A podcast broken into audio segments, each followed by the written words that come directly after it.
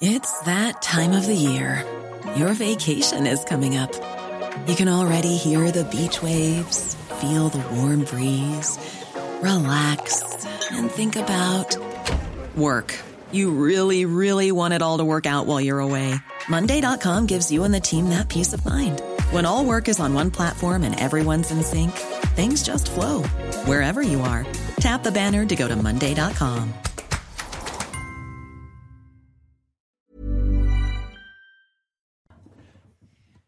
à toutes et à tous, bienvenue si vous nous rejoignez à 15h30 sur CNews pour 90 minutes info week-end, une grande journée d'investiture politique aujourd'hui. On va y revenir dans quelques instants. D'abord l'investiture officielle d'Emmanuel Macron, réélu pour 5 ans à la tête de l'État.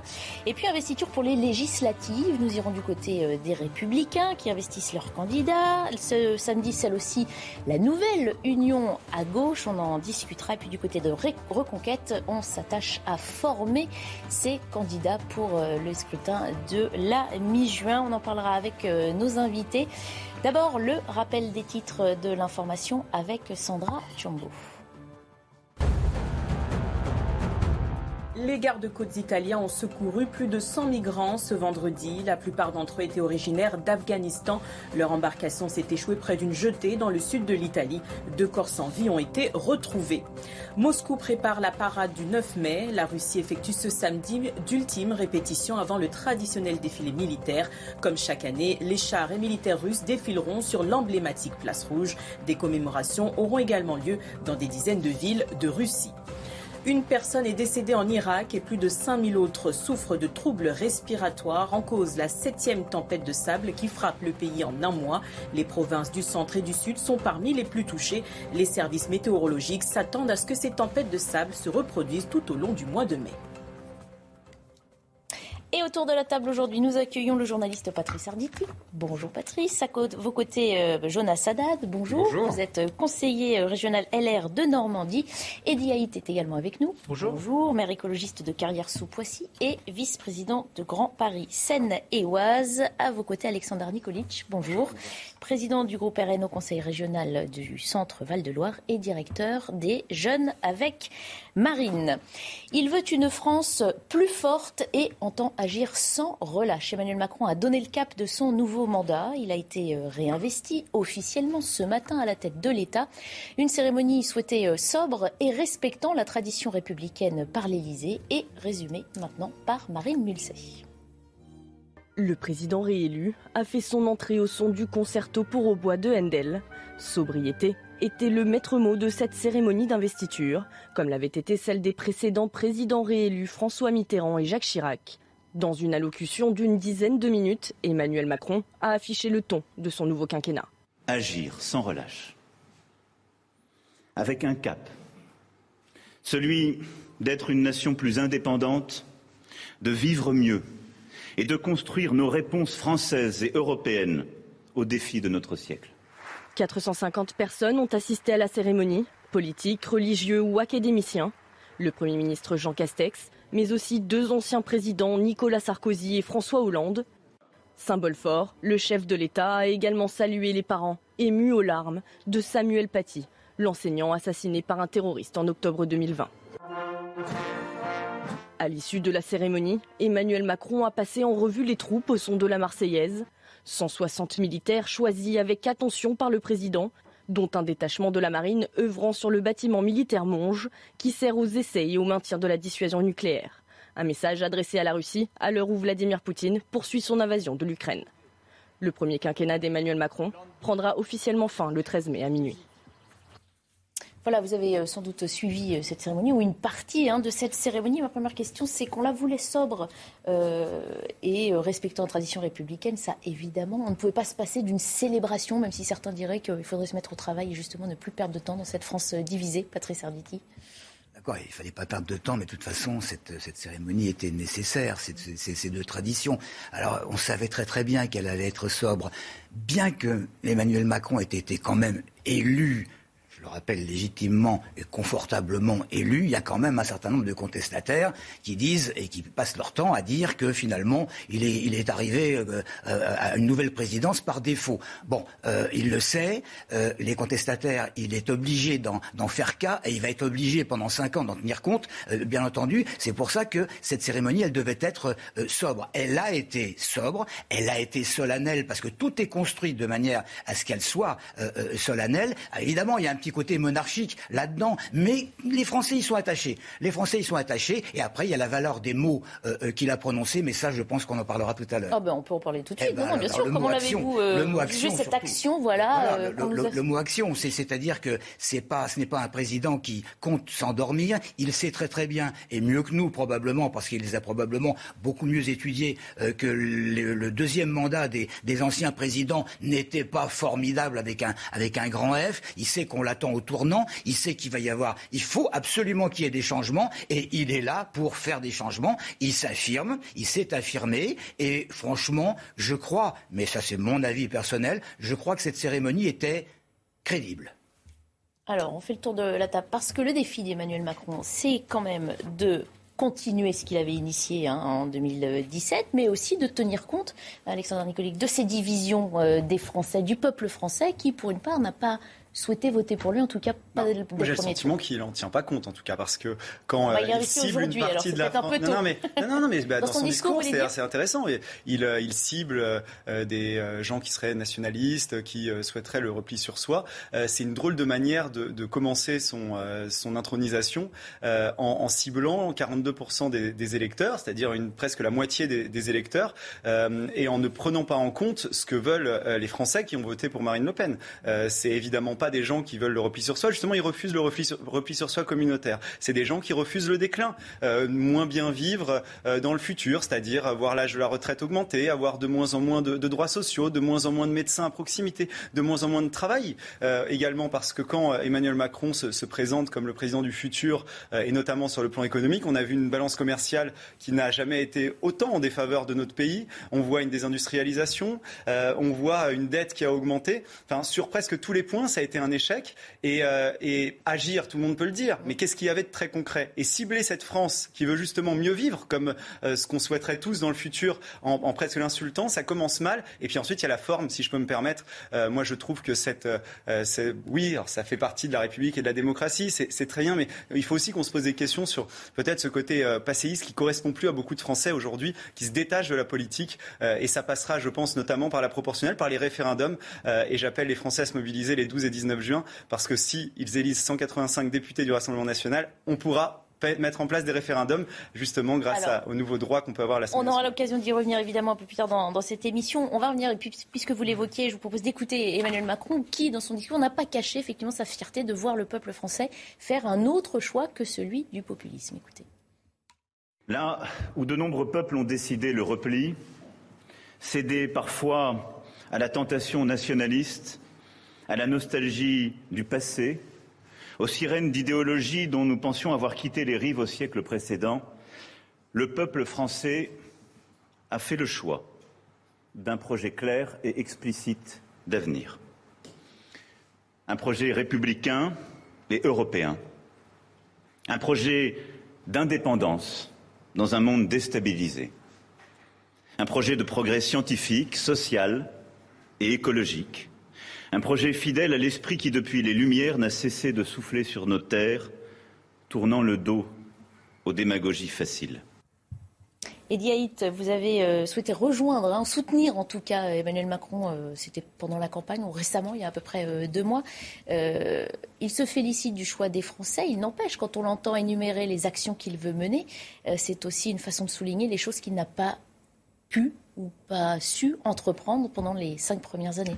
Ouais, peut-être tout d'abord juste rappeler que cette investiture, cette cérémonie appartient au rituel républicain et que notre République se construit aussi par des rites partagés par la communauté nationale. Et donc on a besoin de ces temps qui nous rappellent la prééminence de la loi, qui reconnaît le, le verdict des urnes et qui rappellent euh, euh, également la prééminence de l'intérêt euh, général. Donc ça c'était très important pour beaucoup de Français que ça se tienne et que ce soit bien visible et incarné. Je pense que notre République a besoin d'un peu de sacré quand même pour se, notre se, se réarmer va dire, chère à notre histoire. Oui, peut-être, mais elle a besoin de se réarmer face aux dangers, effectivement, nationalistes et populistes. Et c'est bien de rappeler que la maison, elle est, elle est tenue. Après, le président on aurait eu la, même cérémonie, pardon, si Marine Le Pen avait été élue, elle aurait sans doute. Oui, alors Dieu merci, elle ne l'a pas été. Non, mais c'est le choix des Français. Était plus ouvert. La cérémonie, puisque, puisque c'est une tradition républicaine et d'IAIP, ça n'a rien à voir avec le candidat ou la candidate élue. Le président, il est libre d'organiser la cérémonie comme il veut, mais elle appartient au rituel républicain. Et dans tous les cas, c'est fait comme il le faut, avec la sobriété qu'imposait le contexte international aujourd'hui, et puis aussi la difficulté du présent rencontré par les Français. Alors sur l'action à mener, hein, il veut une société du plein emploi, la, gravité du temps, la gravité du temps, le président en a bien conscience. Ça a été exprimé clairement dans les orientations et dans le fait qu'il affirme que ce n'est pas une continuité, mais un nouveau mandat avec un nouveau peuple qui a été confronté pendant ces cinq dernières années à des épreuves euh, dont ça faisait bien longtemps euh, que nous n'avions pas eu euh, à que nous n'avions pas eu à subir depuis bien longtemps. on ne va pas revenir dessus, on les a tous bien bien connus, bien analysés, bien bien commentés. Et donc un certain nombre d'orientations ont été données et dire ma boussole sera d'abord servir. Je pense que là l'orientation est, est bien donnée et clôturer son discours par cet appel à la jeunesse. Je pense que c'est un message d'enthousiasme et d'optimisme qui était nécessaire à formuler aujourd'hui tant les attentes des Français sont grandes aujourd'hui au regard de la crise en Ukraine, au regard de l'inflation, au regard des, crises alimentaires et écologiques qui, s'annoncent pour l'une et qui sont toujours existantes pour l'autre. Donc il y a vraiment une volonté de sa part, je pense, de montrer euh, il l'a dit lui-même qu'il a appris des différentes épreuves et c'est bien, euh, chacun se construit aussi euh, dans l'épreuve. Et, j'attends beaucoup de cette nouvelle majorité parlementaire qui se dégagerait pour refléter davantage encore le peuple français, refléter davantage encore les difficultés et les solutions pour les résoudre justement aujourd'hui. Jonas Sadat, comment voyez-vous les cinq prochaines années Macron? Elles seront forcément différentes de ce qu'on a vécu? Écoutez, euh, personne ne le sait, et même peut-être le président de la République. Ou qu'en attendez-vous peut-être Personne ne le sait, même je pense que finalement le président de la République ne le sait pas lui-même. On voit bien que Emmanuel Macron, c'est quelqu'un qui a toujours gouverné euh, dans un temps court, en réalité. Il était en capacité à un moment de, de, fermer Fessenheim, et puis après il était en capacité de proposer 14 EPR. Il était en capacité à un moment de mettre Castaner, et puis après de mettre Darmanin. En réalité, c'est quelqu'un qui a toujours gouverné. Même entre le premier et le deuxième tour, on voyait bien qu'il y avait un changement. Moi, je pense que cette cérémonie est extrêmement importante par sa solennité, par la nécessité d'une forme de tradition républicaine, et nous y sommes tous très attachés. Simplement, je ne partage pas le constat qu'il a dans le discours. Il dit le peuple français a tranché de façon claire et explicite pour un projet. Non. Le peuple français a surtout, et en majorité, euh, décidé d'envoyer le message qu'il ne voulait pas du Rassemblement national, en tout cas de la candidate qu'il incarnait, Emmanuel Macron, lors de son discours, là pour le coup de victoire, il avait semblé prendre conscience de cela. Euh, et donc non, euh, les, Français n'ont pas fait confiance à 58% à Emmanuel Macron. Les Français ont aussi éliminé une autre candidate. Donc il ne faut pas que, euh, que le président pense qu'il a aujourd'hui les pleins pouvoirs. Et donc c'est pour ça que là je rejoins ce qui été dit de l'autre côté de la table tout à l'heure concernant les élections législatives la question du cap, elle sera tranchée par les élections législatives. Est-ce que quelqu'un, euh, l'un de nos téléspectateurs, peut me dire quel est le sujet qui a été tranché à l'occasion de cette campagne présidentielle? Aucun. On n'a pas tranché la question de la sécurité. Euh, on, pensait que Emmanuel Macron, il était anti-nucléaire, maintenant il est redevenu pro. Euh, on pensait que finalement il était très féministe, mais il dit à une femme voilée qu'on peut être voilée et féministe en tant que tel. Donc on ne connaît pas le cap sur la sécurité, sur les impôts, on ne sait pas où est-ce qu'on ira. Sur les 65 Plutôt le cap est flou, c'est ce que vous nous dites. Mais il est volontairement flou. Ou il change. Il est volontaire. En fait, c'est pas un cap, vous voyez, c'est une sorte de, scooter des mers, quoi. C'est-à-dire qu'on y, y, a des zigzags en permanence. Donc euh, c'est pas un, on n'a pas un paquebot France qui, qui va vers une direction. On va on va zigzaguer comme ça. Et donc notre rôle, nous, en tout cas, enfin moi, les, les valeurs de la droite, qui sont euh, plus de sécurité, moins d'impôts, plus de liberté économique, il faut qu'on les porte à l'occasion des élections législatives pour donner ce cap-là aux cinq ans qui arrivent.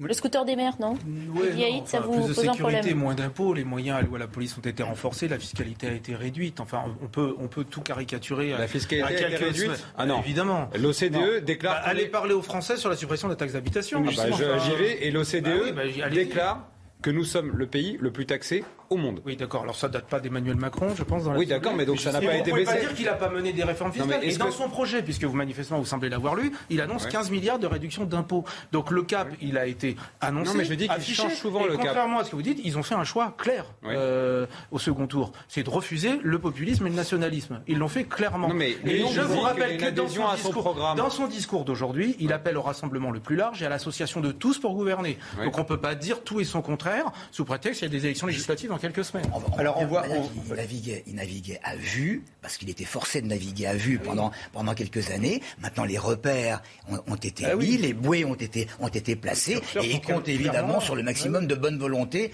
pour réussir quand même à nous faire. Ça pour pour corriger, non, il n'y a pas eu une baisse de la fiscalité, il y a eu une diminution des moyens des collectivités locales justement en, supprimant une fiscalité qui était liée aux collectivités locales. il n'y a pas eu une, sur, non, non, mais sur, sur globalement pour les entreprises, pour les, les gens, il n'y a pas eu baisse de la fiscalité et surtout pas justement sur ce qui les concerne au quotidien, notamment euh, l'énergie. Quand on voit le, aujourd'hui le prix du carburant, de l'électricité, qui a fortement augmenté. Oui, mais ça, ça concerne les gens directement. Parce qu'il y a un chéquier énergie, il y a même un chéquier alimentaire. Eh ben, on parlait de la fiscalité. oui, mais bah, sauf que justement, baisser, baisser le, enfin, le, prix, du carburant, vous l'annulez le, 31 euh, juillet, justement après les élections. Et après, on ne sait pas comment vont faire les Français, mais bon, enfin, ce qui vous intéresse, c'est juste le, cap électoral à venir. Euh, effectivement, moi, je suis, je suis assez d'accord avec ce qu'a ce dit M. Haddad tout à l'heure sur les, sur justement le, le, manque de précision du projet. Et, c'était aussi marquant d'ailleurs sur le débat de l'entre-deux tours. En fait, le, les mesures et le, centre du débat étaient sur les propositions de, de Marine Le Pen.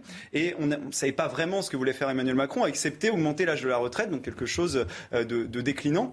Et, et sur le, discours d'aujourd'hui, c'était assez manifeste, je trouve. Enfin, il n'y avait absolument euh, aucune mesure euh, concrète. Quand il dit on va bah, agir. il avait annoncé que ce ne serait pas un discours de politique générale non plus, c'était le discours d'investiture. Ça aurait été bien symboliquement que quand il parle d'action, qu'il n'y ait pas que des mots creux, enfin, que, euh, que au moins on sache un petit peu vers quoi on va. Et je trouve que pendant toute cette campagne euh, et, et, et, également là sur le discours, ça se poursuit. Euh, c'est euh, voilà un candidat un peu de l'immobilisme et qui on ne sait pas vraiment vers quoi il va. On, pendant le mandat, effectivement, il y a eu des, des, grands changements sur des choses essentielles, sur comment on produit de l'énergie notamment. Voilà, et donc il a manqué encore de précision aujourd'hui. Non seulement un candidat, mais un président officiellement investi aujourd'hui d'ailleurs, Alexandre Nicoli. Mais on peut... sur la campagne. D'accord, très bien. et on continue d'en parler dans un instant, le temps de faire un point sur les principaux titres de l'actualité avec Sandra Chiambo.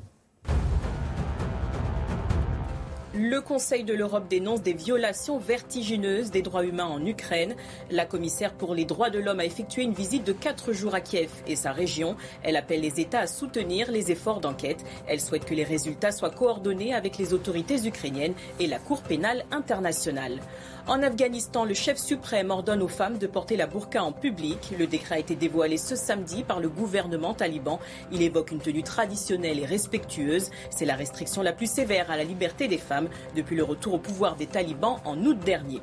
Toujours en Afghanistan, le Front national de résistance annonce avoir lancé une large offensive contre les talibans. C'est la première lancée par le groupe depuis septembre. Plusieurs provinces du pays, dont celle de Panchir à 80 km de Kaboul, sont concernées. Le Front national le Front national de résistance affirme avoir libéré trois districts. Voilà, on revient encore quelques minutes sur euh, cette cérémonie d'investiture d'Emmanuel Macron. Aujourd'hui, cérémonie qu'on a voulu moins fastueuse hein, qu'en 2017 parce que c'est une réélection. Certains disent aussi vu le, contexte, mais c'est une tradition républicaine qui a donc été euh, respectée. De nombreux invités, 450 hein, parmi lesquels des anciens présidents. Hein, c'était euh, assez inattendu. Et puis une séquence très émouvante, celle où le président de la République a salué et a consolé également les parents de Samuel Paty. Je vous propose de la regarder. Voilà,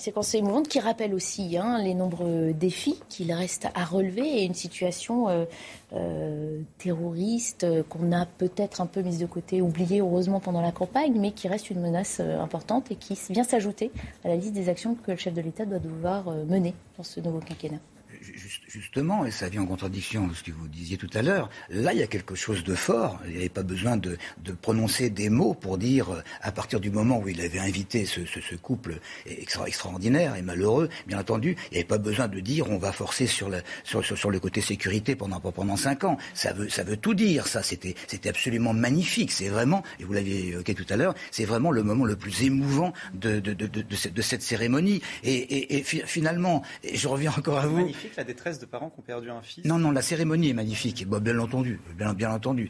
Mais, mais, mais euh, je, voulais, dire également euh, le, fait que euh, ce n'était pas le lieu, ce n'était pas le lieu pour bâtir un programme ou, un nouveau programme. Il, a dit, il a dit avec ses mots à lui, je ne sais plus lesquels exactement, euh, c'est une nouvelle présidence, c'est un, nouveau peuple, c'est bien ça, c'est bien ça. Donc, à partir de ce moment-là, on va attendre effectivement la nomination du gouvernement pour avoir les grandes lignes de, son projet, et je ne pense pas qu'il désire euh, décevoir tous ceux qui d'abord ont cru en lui et tous ceux qui l'attendent au tournant, bien entendu. Alors justement, la suite, c'est un gouvernement qui reste en place jusqu'au 13 mai. Ce n'est que ce jour-là, à minuit, hein, que débutera officiellement euh, le nouveau mandat. Avec cette question aussi, quelle équipe autour du chef de l'État Quel Premier ministre Avant d'entendre éventuellement vos pronostics, messieurs, on s'arrête un instant sur le profil que les Français attendent, résumé par Elisa Lukavski. Les Français s'attachent peu au genre de ce prochain euh, Premier ministre. Pour plus des deux tiers, 68%, hein, euh, peu importe que ça soit un homme ou une femme. L'âge n'est pas non plus un critère déterminant. 56% des interrogés ne s'y intéressent pas. Enfin, euh, pas d'importance donnée à son orientation euh, politique pour 46% euh, d'entre eux. Côté profil, eh bien 43% veulent un élu de terrain. 40% aimeraient qu'il ait plutôt une sensibilité écologique. Mais ce qui prime avant tout pour les sondés, eh bien ce sont les qualités intrinsèques de ce futur Premier ministre. Ils souhaitent avant tout quelqu'un de sincère, qui soit force de proposition, mais qui sache aussi apaiser et qui soit sérieux. Les Français, à 77%, veulent que ce Premier ministre agisse d'abord sur le pouvoir d'achat. Viennent ensuite les domaines euh, de la sécurité, hein, à 54%, euh, des services publics et de la transition écologique. Des Français qui souhaitent de la nouveauté. 31% aimeraient qu'une personnalité nouvelle soit à la tête du futur gouvernement. Mais parmi les ministres actuels, eh bien certains on la cote. Bruno Le Maire est celui que les Français souhaiteraient le plus voir reconduit à 38%. Il devance Jean-Yves Le Drian et Olivier Véran. Je sais que le fait que j'utilise le mot pronostic vous a effrayé. Non, je ne vous demanderai pas de nom, c'est sûr. Réagissons plutôt sur ces chiffres. 68% des Français se disent indifférents au genre. Euh, vraiment? On avait dit aussi, oh, une femme, ce serait bien, ça aurait de l'allure pour la France. La France est prête. Finalement, non, peu, importe. C'est une question piège, ça. C'est épouvantable parce que si on dit on s'en fout, euh, il y a tous les gens, tous les gens, et particulièrement les féministes, qui vont dire, qui, vont dire, enfin c'est pas normal. Là, ça serait bien parce que depuis Edith Cresson, euh, il n'y en a pas eu. Non, mais je euh, vous franchement, non, je pensais. Alors, je vous livre mon sentiment comme ça, vous ne vous mouillez pas vous. 70% indifférents au genre. Je pensais qu'ils étaient plus nombreux à ne pas être indifférents et qu'ils se prononceraient peut-être. Les, les Français, ils veulent savoir surtout comment leur quotidien va changer. Donc la politique, et c'est d'ailleurs intéressant dans son âge. les 46%, c'est le chiffre le plus le plus faible. oui ce qui les préoccupe le plus, c'est évidemment la politique qui va être mise en place, savoir comment on va changer leur quotidien. Euh, la, les qualités peut-être attendues ah oui, le sérieux. Mais, non, mais évidemment. Oui, c'est, sérieux, ça paraît évident. C'est ce qui compte le plus aujourd'hui pour les Français. Et heureusement, ça peut, c'est un petit peu rassurant quand même. Mm. C'est pas de la télé-réalité. Enfin, c'est pas juste un casting de savoir euh, qui, euh, si ça sera un homme, une femme, quelqu'un qui a les yeux bleus ou marrons. C'est comment on va changer la, concrètement la, la, vie des Français. Non, il y a effectivement aussi ce, cet adjectif. Les Français souhaitent à 63% une personne sincère. Finalement, ça veut aussi dire qu'il y a de l'espoir. Ils sont pas si cyniques que ça. Au contraire, ils pensent qu'il y a bah. des responsabilités politiques qui peuvent encore mener leur action de façon sincère. Mais peut-être que c'est la question du cap qu'on posait tout à l'heure. Peut-être qu'ils ont besoin d'avoir des gens qui ont des convictions sincères parce qu'on sent qu'au-dessus, là, il y a une sorte de cumulus. On ne sait pas trop dans quel cap on va. Et à côté de ça, ce qui est très intéressant, ou même pour le moins inquiétant euh, me concernant, c'est que 48% effectivement des gens sont indifférents à son orientation politique. Mm. Mais pour un peuple français qu'on disait extrêmement politique, pour un peuple français qui a des convictions fortes, mais je croyais que finalement on avait fixé un cap clair, c'est ce que disait le président à l'instant. Donc ça montre bien qu'en réalité les gens euh, aujourd'hui ne sont pas réellement euh, dans un cap qui est extrêmement clair. Et je, ça me désole un petit peu que 48% considèrent que finalement l'orientation politique n'est pas importante. C'est important d'avoir une vision. C'est important d'avoir des convictions.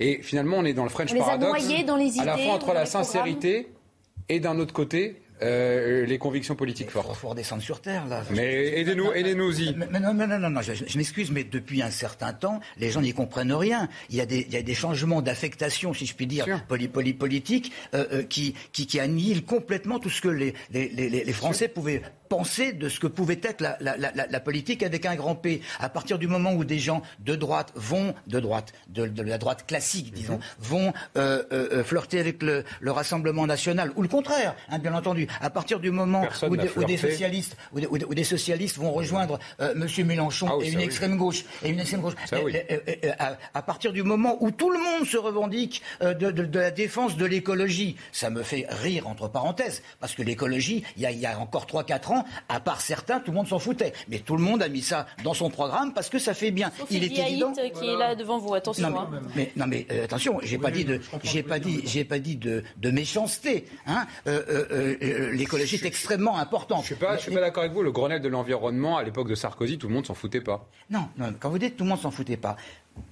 Bon, vous savez, je suis journaliste, j'ai fait quand même un certain nombre de micro-trottoirs dans la rue. Dans la rue. Quand vous demandez à des gens qu'est-ce que le Grenelle de l'environnement, la plupart des gens savent pas. Par contre, ils vont. Par 17 ans plus tard, oui. Bon, c'est évident. C'est évident. Par contre, par contre, quand il y aura un, quand il y a un journal télévisé qu'on leur explique euh, ce qui se passe, il y, en a qui vont le retenir. Et quand il y a Nicolas Hulot qui part parce qu'on dit qu'en fait le gouvernement n'est pas vraiment écologiste, ça a du sens aussi. En fait, c'est peut-être un côté opportuniste aussi. Mais, mais en fait, c'est la question du cap. Moi, ça me dérange pas les gens qui ont des convictions et je respecte les, écologistes qui sont profondément écologistes d'ailleurs et non pas les écolo-gauchistes, les pastèques. Euh, ah, parce que ça, c'est autre chose. Mais ceux qui ont la vraie conviction écologiste, je trouve ça, euh, je trouve ça respectable. Mais là, on ne sait pas. Est-ce que ce sera euh, de, l'écolo un peu socialiste que, que voudra faire Emmanuel Macron, ou est-ce que ce sera plutôt de l'écologie de croissance, par exemple, ça je ne le sais pas. Et ça, ça, a, beaucoup changé. Non, mais ça serait intéressant que, que plutôt, euh, effectivement, de juste parler de convention de, Grenelle ou de, marche pour le climat, parce que marcher n'a jamais euh, permis de réduire les gaz à effet de serre. On aborde ces sujets vraiment avec beaucoup plus de fond, savoir que euh, c'est évidemment les importations qui représentent plus de 50% des, émissions de gaz à effet de serre, que, que combien on émet de gaz à effet de serre si on produit avec du nucléaire, si on produit avec des éoliennes. ces questions-là, elles sont, elles sont essentielles, et c'est pour ça que d'ailleurs il y a eu des, des changements de cap parce qu'il y a eu Bien sûr, mais ce que je veux dire, c'est que c'est depuis le, trois ans simplement qu'on est, on est conscient de cet état de fait. Et d'ailleurs, je crois qu'il a prononcé les, mots planète vivable. Bon, euh, ça, ça, veut dire quelque chose. Ce qui signifie quand même que le futur ou la future Premier ministre... Non, ça veut tout et rien dire, encore une fois, parce qu'on ne sait pas concrètement euh, comment on va produire de, de, de l'énergie, et c'est assez flou, moi, je trouve, justement. On est en pleine guerre. On est en pleine guerre déjà. Ah bah justement, il, faut en tirer des, il faut en tirer des, des, des conclusions et, moins être dépendant d'autres pays parce que parce qu'on a vu que ça a des vraies conséquences avec le conflit en Ukraine. Une minute, Elie. Oui, très rapidement. Déjà, un, moi, je suis pas choqué que 68% des Français considèrent que le genre n'a pas d'importance et heureusement. Ah mais que ça voudrait choqué, dire mais j'ai pas dit qu'on était choqués. S'ils avaient choisi un homme ou une femme. Après, 48% qui euh, veut pas choisir entre la droite ou la gauche. Voilà. non, mais ça fait pas une majorité déjà. Et en plus, je pense que ça reflète la synthèse qu'a essayé d'incarner euh, le président de la République depuis plusieurs années maintenant et qu'il souhaite euh, pousser encore davantage euh, sur, euh, sur le champ politique. Ça mais je termine. Mais, mais, comment, comment vous pouvez sur la question énergétique Quand pendant des années vous défendiez les politiques écologistes, comment vous pouvez vous retourner comme ça d'un seul coup en quelques mois Alors manifestement vous connaissez pas mon parcours. Moi je suis pas ELV, d'accord? Je suis un maire, divers écologiste, d'accord, qui a fait son chemin en marchant et qui considère qu'aujourd'hui le président de la République est celui qui porte une vision. Vous avez voté pour lui en 2017 et pragmatique. Bah oui, j'ai voté pour lui en 2017. Ah d'accord, bah, je l'ignorais. Bah voilà, bah oui, mais il faut un peu, un peu s'informer. Et ensuite on peut pas dire tout. Excusez-moi, on ne connaît pas aussi bien. Euh, le vote reste secret de toute façon. On en cause sa politique nucléaire. Oui, mais aujourd'hui, il vous propose un mix ah, énergétique qui est crédible sur notre capacité à avoir une indépendance énergétique. alors malheureusement, on n'a pas le temps de parler du programme écologique d'Emmanuel Macron, mais je suis sûr qu'on consacrera d'autres émissions hein, à ces, thématiques. On s'arrête. Ah bah si, justement, c'est celui qui émet le moins de gaz à effet de serre. Alors on revient sur la bah politique dans quelques instants, le temps des coups de pub. À tout de suite. Non, c'est tout l'inverse. Bientôt 16h, bienvenue si vous nous rejoignez dans 90 minutes Info Week-end. Nous sommes toujours en compagnie de Patrice Arditi, de Jonas Haddad, de, Pat, de Eddie Haït et d'Alexandre Nicolic. Non, il n'y a pas de Patrice Arditi aujourd'hui. Il n'est là qu'une seule fois, c'est déjà, il est unique de toute façon. Voilà, on va continuer de parler de politique évidemment et de cette campagne, cette fois des législatives qui se lancent. On va aller voir ça du côté de la gauche et aussi du côté de la droite. Mais d'abord, le compteur tourne, il est bientôt pile 16h, le temps du rappel des titres de l'info présenté par Sandra Turbo. Une puissante explosion dans un hôtel de la Havane fait au moins 25 morts, dont une touriste espagnole, probablement provoquée par une fuite de gaz. Elle a en partie détruit l'hôtel Saratoga. En travaux depuis deux ans, cet établissement historique devait rouvrir ses portes ce mardi. Au moins 13 personnes sont toujours portées disparues et 50 blessées. Pyongyang tire un missile balistique, Washington s'attend à un essai nucléaire. La Corée du Nord a procédé à un lancement ce samedi. Il intervient avant l'entrée en fonction mardi du nouveau président sud-coréen. C'est la 15e démonstration de force cette année de ce pays doté de l'arme nucléaire. Nice-Nantes se retrouve ce soir pour la finale de la Coupe de France. Cette 105e édition oppose deux clubs historiques en plein renouveau sportif. Ils n'ont plus gagné de titre depuis plus de 20 ans. Pour la première fois depuis 2019, le trophée sera brandi dans un stade de France à guichet fermé. Coup d'envoi 21h. On parlait il y a un instant de la future ou du futur Premier ministre. Lui se voit bien occuper le poste. Jean-Luc Mélenchon ne cesse de le répéter. Il ne l'est pas encore, mais on peut lui reconnaître déjà une qualité, celui d'avoir en tout cas réussi à réunir les principaux partis de gauche sous la bannière de la nouvelle Union populaire écologique et sociale, ce qui donne en abréviation NUP ou NUPES. Je ne sais pas encore quel titre euh, exact a été validé. En tout cas, ils sont désormais réunis sous un même drapeau, le Parti socialiste, les écologistes d'Europe Écologie, les Verts et les communistes. Et c'est donc Jean-Luc Mélenchon qui prononcera le Discours de clôture de cette convention qui se déroule en ce moment à Aubervilliers, près de Paris, avec de très nombreuses personnalités de la gauche. On va retrouver sur place Valérie Labonne. Bonjour Valérie. C'est une euh, sacrée photo de famille hein, qu'on va pouvoir prendre cet après-midi euh, à Aubervilliers à l'issue de cette convention. Euh, oui, tout à fait. Euh, cette première convention de la nouvelle Union euh, populaire écologique et sociale a débuté ici au Bervilliers. L'objectif, c'est bien évidemment d'investir les candidats qui seront présents sur le territoire, de présenter le programme, mais comme vous l'avez dit, de voir cette photo de famille qui est considérée par beaucoup ici comme historique. On a pu croiser notamment Julien Bayou d'Europe Écologie Les Verts, Olivier Faure du Parti Socialiste, mais aussi Fabien Roussel du Parti communiste. Et chez les militants, cette photo de famille cette union de la gauche euh, qu'ils attendaient depuis longtemps suscite énormément d'enthousiasme. Je vous propose d'écouter d'ailleurs euh, ceux que nous avons interrogés un petit peu plus tôt cet après-midi. Bah, je pense que c'est un moment important, un moment historique. C'était attendu. Euh, on a entendu le message hein, dans les urnes. les Français attendent l'union à gauche. Ils veulent plus de cette politique libérale menée par Macron. Et on a devant nous, en fait, un enjeu auquel on doit répondre. On n'a pas le choix, en fait je garde espoir parce qu'avant tout, en fait, enfin, sincèrement, on milite nous aussi avec le cœur, en fait. Je vous assure que euh, ça fait des mois qu'on fait du terrain et, euh, euh, et, nos collègues aussi communistes, enfin socialistes aussi, humainement, je crois qu'on a le même intérêt, c'est faire en sorte que les personnes vivent de mieux. Une grande joie. Pas que je compte tellement sur les responsables politiques, mais je pense que ils vont ouvrir une espérance et que beaucoup de gens qui vraiment étaient dans la déprime vont reprendre espoir Alors l'espoir suscité aussi, c'est euh, le nouveau logo qui a été euh, révélé, un V de la victoire euh, qui représente les différentes couleurs des partis. Le mot victoire a régulièrement été scandé ici à l'issue des différents discours des personnalités politiques présentes sur, sur scène. Et ici, on veut y croire, on veut croire que Jean-Luc Mélenchon pourra devenir le Premier ministre à l'issue de cette campagne qui va durer cinq semaines. Son discours est d'ailleurs très attendu. Il devra débuter normalement à 16h30 ici à Aubervilliers. Merci beaucoup Valérie Labonne, merci également à Vincent euh, Burga derrière euh, la caméra. C'est donc une nouvelle aventure euh, qui commence, cette union de la gauche qu'on disait impossible hein, finalement pendant la campagne. C'est ce qu'attendait une grande partie de l'électorat de gauche, Patrice Arditi et Diaïd, je me tourne vers vous en, tout premier.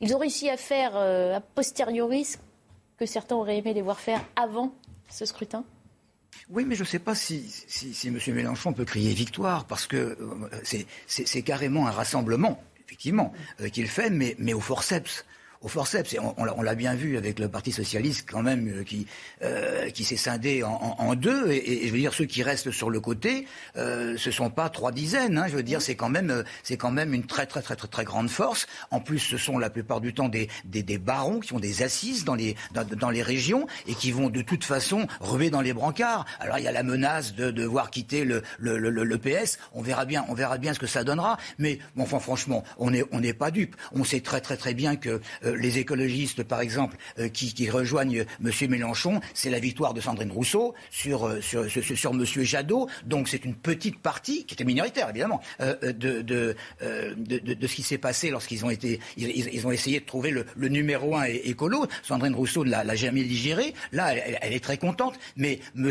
Monsieur Jadot, qui est à côté, M. Jadot qui a un profil qui pourrait intéresser, entre parenthèses, Emmanuel Macron. Ah. Hein. Ah, mais, Premier ministre ou pas Premier ministre? Je ne sais pas, mais, mais je ne ah, sais on pas. Affine, on affine, là. Hein. Je ne pense pas qu'il l'ait demandé, mm. mais, mais, mais, mais, mais, franchement, euh, l'homme est intéressant. L'homme est intéressant. C'est pas vous qui allez me dire le contraire. Non, non, bah, non par rapport à, à Mme Rousseau. Hein. oui, ça c'est sûr. Bien entendu.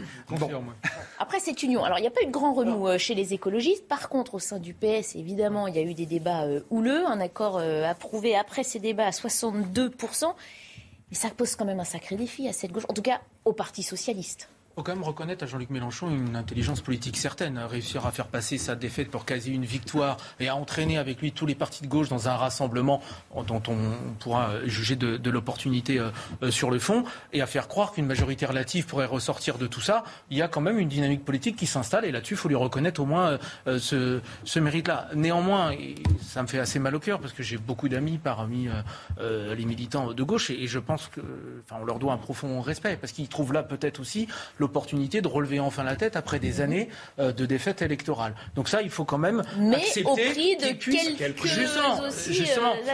et, là où je suis beaucoup plus mal à l'aise, et je me félicite par ailleurs que le, PRG, qui est plutôt un parti de centre-gauche, européen, laïque et républicain, lui n'ait pas fait le choix de, de rejoindre ce, ce, rassemblement du renoncement. Pour ELV, c'est quand même le renoncement de l'Europe. Pour le PC, c'est le renoncement du nucléaire. Et pour le PS, c'est le renoncement de la, laïcité. Euh, j'ai un vrai problème de fond, moi, sur ce qui peut être porté sur les questions euh, de, de, de nation question, question de vivre ensemble et de ce qui, constitue le ciment aujourd'hui de cette alliance. Tous ceux qui sont partis chez Mélenchon, ils sont opportunistes?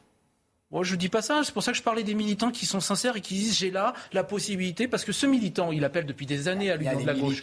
Et donc, il leur donne cette capacité-là. Et c'est en ça que je parlais d'intelligence politique.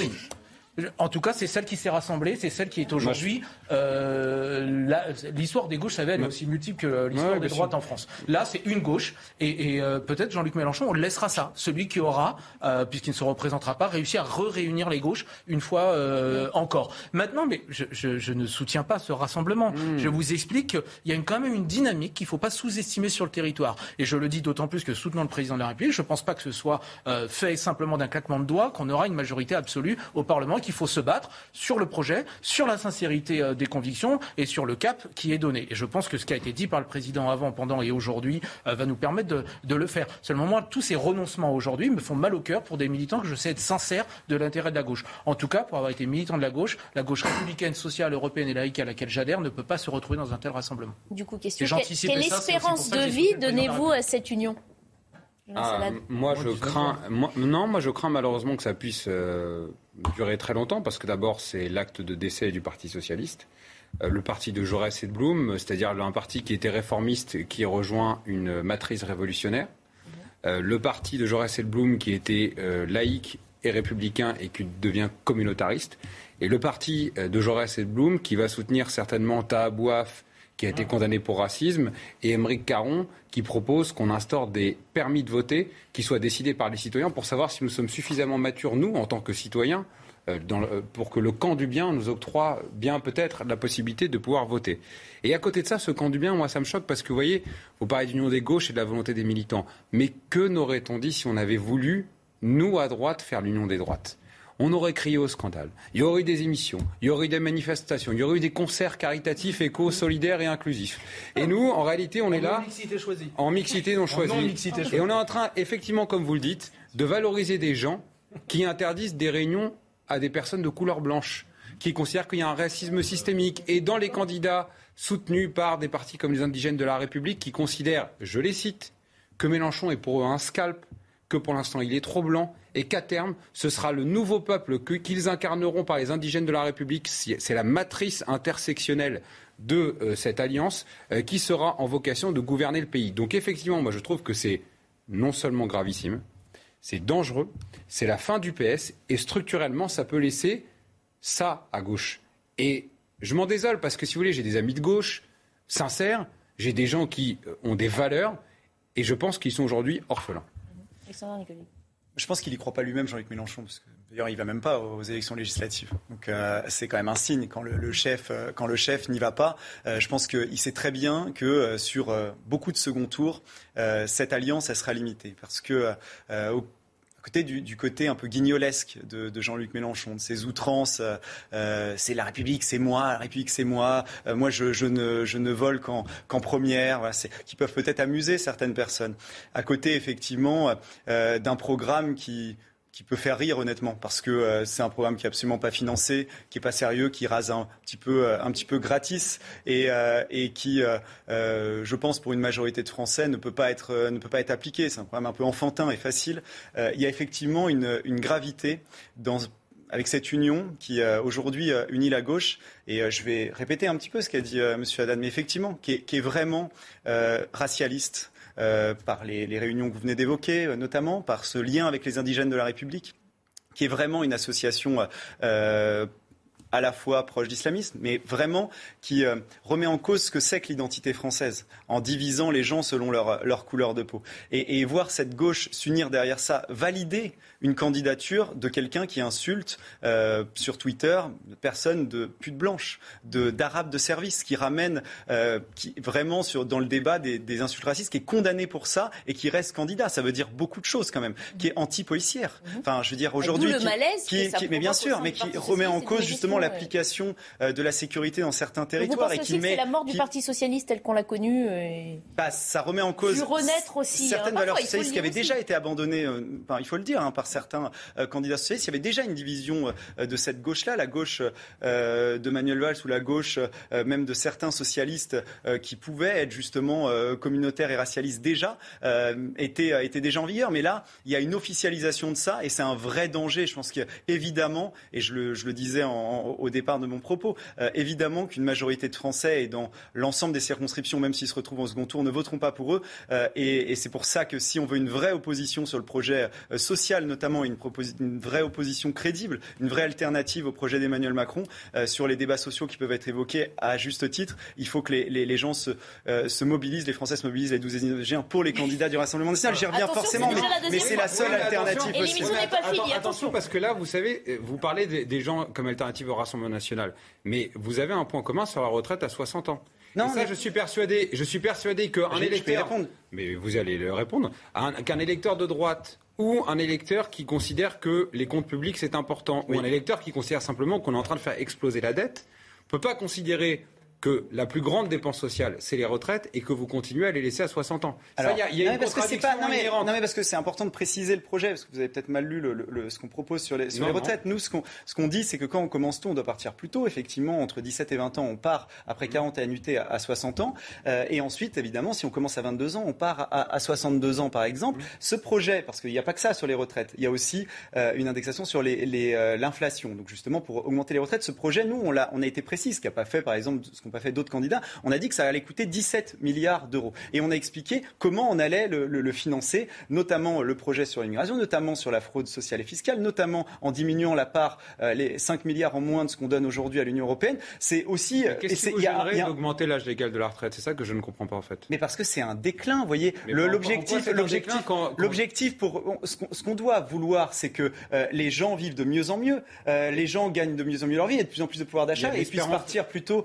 Non, mais l'espérance de vie n'augmente pas, monsieur ah, L'espérance de vie n'augmente Non, elle n'augmente pas ces dernières années. Ok, bah, elle n'augmente pas génial, ces dernières années. Non, mais vérifiez. C'est les réalités alternatives de Donald Trump. Mais, monsieur, mais pas du tout. Elle, bah, n'augmente pas ces dernières années. Elle a augmenté, effectivement, sur, les 30, tous les ans de 3 mois. Non, monsieur Haddad. Ah, non, non, non. Bah, regardez, regardez sur les, Non, mais en plus, non seulement elle n'augmente pas, mais en plus, l'espérance de vie active, il y a des études très claires sur En bonne santé En bonne santé. Eh c'est l'argument de Mélenchon. C'est ça, c'est ce que je vous dis. Vous êtes dans la même lignée. C'est exactement ce qu'il dit de meeting Parce que Jean-Luc Mélenchon dit que le ciel est bleu, on va pas dire que le ciel est gris s'il est bleu. vous voyez, c'est que, toutes les études démontrent ça. Enfin, on peut euh, répéter cet argument parce qu'il est juste. On a envie que les gens vivent mieux et partent plutôt à la retraite. ça vous touche que ça ne me touche pas. C'est juste que nous, on ça vous touche que ça mette un signe égal avec Mélenchon.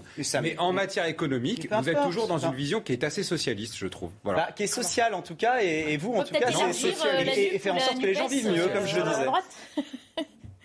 Mais, mais, franchement, franchement euh, en France, la moyenne d'un premier job euh, en, en, CDI, c'est 27 ans. c'est pas 18, c'est pas 19, c'est pas 20. C'est regrettable quand même, non non, non, non, 27 ans, 27 ans pour avoir, pour avoir quelque chose à tout. Vous en félicitez Si on met 40 ans, 40 ans de ça fait, ça fait 67 ans. Bon. Ce qu'on propose, c'est pour que justement les, les, gens commencent à travailler plutôt, rentrent dans la vie active plutôt, cotisent plutôt et fassent vivre notre économie plutôt. Et justement, dans des emplois qui sont non pourvus aujourd'hui. C'est avoir une vision d'avenir en réalité. Et c'est pour ça qu'on veut soutenir l'apprentissage notamment. C'est un projet cohérent. Tout le monde soutient l'apprentissage. Oui, mais euh, enfin, il faut financer des projets. Comment on va faire exactement pour justement combler ces emplois non pourvus? Comment on va inciter à l'apprentissage? Je le dis d'ailleurs sur ce point-là précis, il y a eu des efforts de fait sur le dernier quinquennat c'est un des points positifs. Mais pas suffisamment, et on voit encore qu'aujourd'hui, c'est, presque une voie de, repli pour des, élèves qui sont en échec scolaire. Ça ne devrait pas l'être, parce que c'est un moyen même souvent de mieux gagner sa vie plutôt que de poursuivre euh, et continuer à l'université, parfois dans des secteurs où il y a peu d'emplois. Il faut qu'on soit les seuls en Europe à être à 60 ans. Mais c'est intéressant, on est plus intelligent. Comme les 35 encore une fois, encore une fois, on invente toujours des systèmes. Je, enfin, c'est de la vraie diffamation parce que moi, je, je, modifie, je ne modifie pas ce que vous dites. Eh, je viens d'expliquer, je viens d'expliquer que le projet, le projet, c'est selon. Ça va apaiser les esprits en même temps, c'est très bien. Pas de procès en diffamation sur ce plateau. Calmez-vous, messieurs. On se retrouve dans une minute euh, après le flash info de Sandra Chiombo. Aurélien Pradier, le numéro 3 des Républicains, appelle à rompre avec le sarkozysme. Il estime également que le moment est venu de redevenir une droite populaire. Le secrétaire général LR assure qu'il ne s'agit pas d'une bataille de génération. Le parti lance officiellement sa campagne pour les législatives ce samedi. Émotion à Metz où une mosquée a été visée hier par des cocktails Molotov. Un rassemblement a eu lieu ce midi dans le centre-ville. François Grosdidier, le maire de Metz, a fait le déplacement. C'est la première fois que la ville est touchée par un attentat sur un lieu de culte. Une enquête a été confiée à la sûreté départementale. Plus de 7000 migrants ont réussi à traverser la Manche depuis le 1er janvier 2022. À la même période l'an dernier, ce chiffre était d'environ 2400, soit près de trois fois moins. Le nombre de traversées clandestines pourrait atteindre un nouveau record cette année. On continue la discussion animée hein, aujourd'hui. C'est vrai qu'il y a beaucoup de choses à dire et puis on n'a pas encore évoqué les autres parties, mais l'émission n'est pas finie. Euh, je voulais vous proposer d'écouter euh, Julien Bayou qui revient sur cette euh, ambition de Premier ministre de Jean-Luc Mélenchon. Pourquoi, selon lui, c'est tout à fait crédible? Écoutez. Si nous parvenons à cette majorité, absolue ou relative, alors évidemment, il faut être très clair, c'est dans le droit de fil de nos institutions la majorité parlementaire qui euh, définit le Premier ministre. Et j'ai cru comprendre qu'au sein du groupe Insoumis, la candidature de Jean-Luc Mélenchon faisait assez consensus. Partagez cette opinion Ah non, ça vous fait soupirer, Patrice. Franchement, je pense qu'il a autant de chances de, devenir Premier ministre que moi, subitement, de devenir suédois et de mesurer 1m90. Très bien. mais non, mais, non, mais c'est impossible. Attention, je ne tape pas sur M. Mélenchon, qui est un politicien du feu de Dieu. Son score à la présidentielle n'est pas anodin. C'est un tribun extraordinaire. Il a réussi un coup, mais je dis bien un coup euh, euh, magnifique. Mais d'un autre côté, on connaît le personnage. C'est un monsieur qui est sanguin. Je ne pense pas que le nouveau président, car c'est un nouveau président, ait besoin de quelqu'un de sanguin comme chef du gouvernement. C'est absolument impossible. ce serait, mais, ce serait, ce serait la, la risée du monde entier. Je ne tape pas sur le personnage, une fois de plus, qui est un de nos meilleurs politiciens dans le bon sens du terme. Mais ce n'est pas l'homme qu'il faut. Alors en plus, je veux dire, euh, ses ambitions de rassemblement vont à mon avis, euh, euh, diminuer lorsque les premiers résultats des législatives ah. vont se profiler. Oui, je pense sincèrement de savoir euh, si M. Mélenchon sera Premier ministre ou pas en cas de majorité relative ou pas de cette nouvelle alliance intéresse assez peu les Français. D'autant que moi je suis assez surpris que pour un politique comme Jean-Luc Mélenchon de son niveau, qui euh, défend le parlementarisme, le bicamérisme et une sixième république où les députés retrouvaient toute leur place, n'aille même pas se confronter au suffrage sur une circonscription mhm. à scrutin uninominal majoritaire à deux tours. Mhm. Je trouve que c'est assez euh, contradictoire avec la volonté de réaffirmer l'autorité du Parlement. Il suffit pas de se dire euh, j'ai la légitimité de 7 millions de Français. Non, il n'y a pas deux présidents en fait. Il y en a un qui a été investi officiellement et juridiquement aujourd'hui, et il y a un troisième qui a perdu et qui mène la bataille des législatives, ce qui est tout à fait son droit avec la mise en scène qu'il veut mettre en scène. Maintenant que ce, cette, cette, ce rassemblement gouvernement euh, euh, je dirais, utilitaire politiquement, travaille sur l'explication du financement de son projet, ce que ça impliquera en matière de relations internationales et de ces alliances un peu particulières, ce que ça va incarner en matière de dette également. Il y a quand même là, pour le coup, beaucoup, beaucoup de flou. Mhm. et, et, je reviens sur ce qu'on disait tout à l'heure. Moi, ce qui me gêne juste, c'est la sincérité d'un certain nombre de militants qui vont à ce rassemblement. Et qu'il ne faut pas qu'on les trompe, en se servant d'eux, en, justifiant d'une union de la gauche tant attendue, qu'on leur ferait faire n'importe quoi à ces militants sous prétexte de se rassembler. Et c'est ça qui m'inquiète un peu. Et comme je suis profondément attaché à la République et à l'Europe et à la laïcité, je crains aussi que ce rassemblement leur porte un coup, non pas fatal, mais un coup véritable, et qui euh, nous fasse prendre un retard euh, de, dingue là-dessus et à reconstruire euh, la cohésion sociale. Ça va être très compliqué derrière. Alors, je vous propose d'entendre Olivier Faure, justement, qui s'est exprimé sur ces différences hein, au sein des groupes qui forment désormais euh, cette Union populaire. Alors, j'entends la presse nous dire que ce serait le mariage de la carpe et du lapin, que nous aurions des différences incroyables. Mais bien sûr que nous avons des différences. Qui les nie?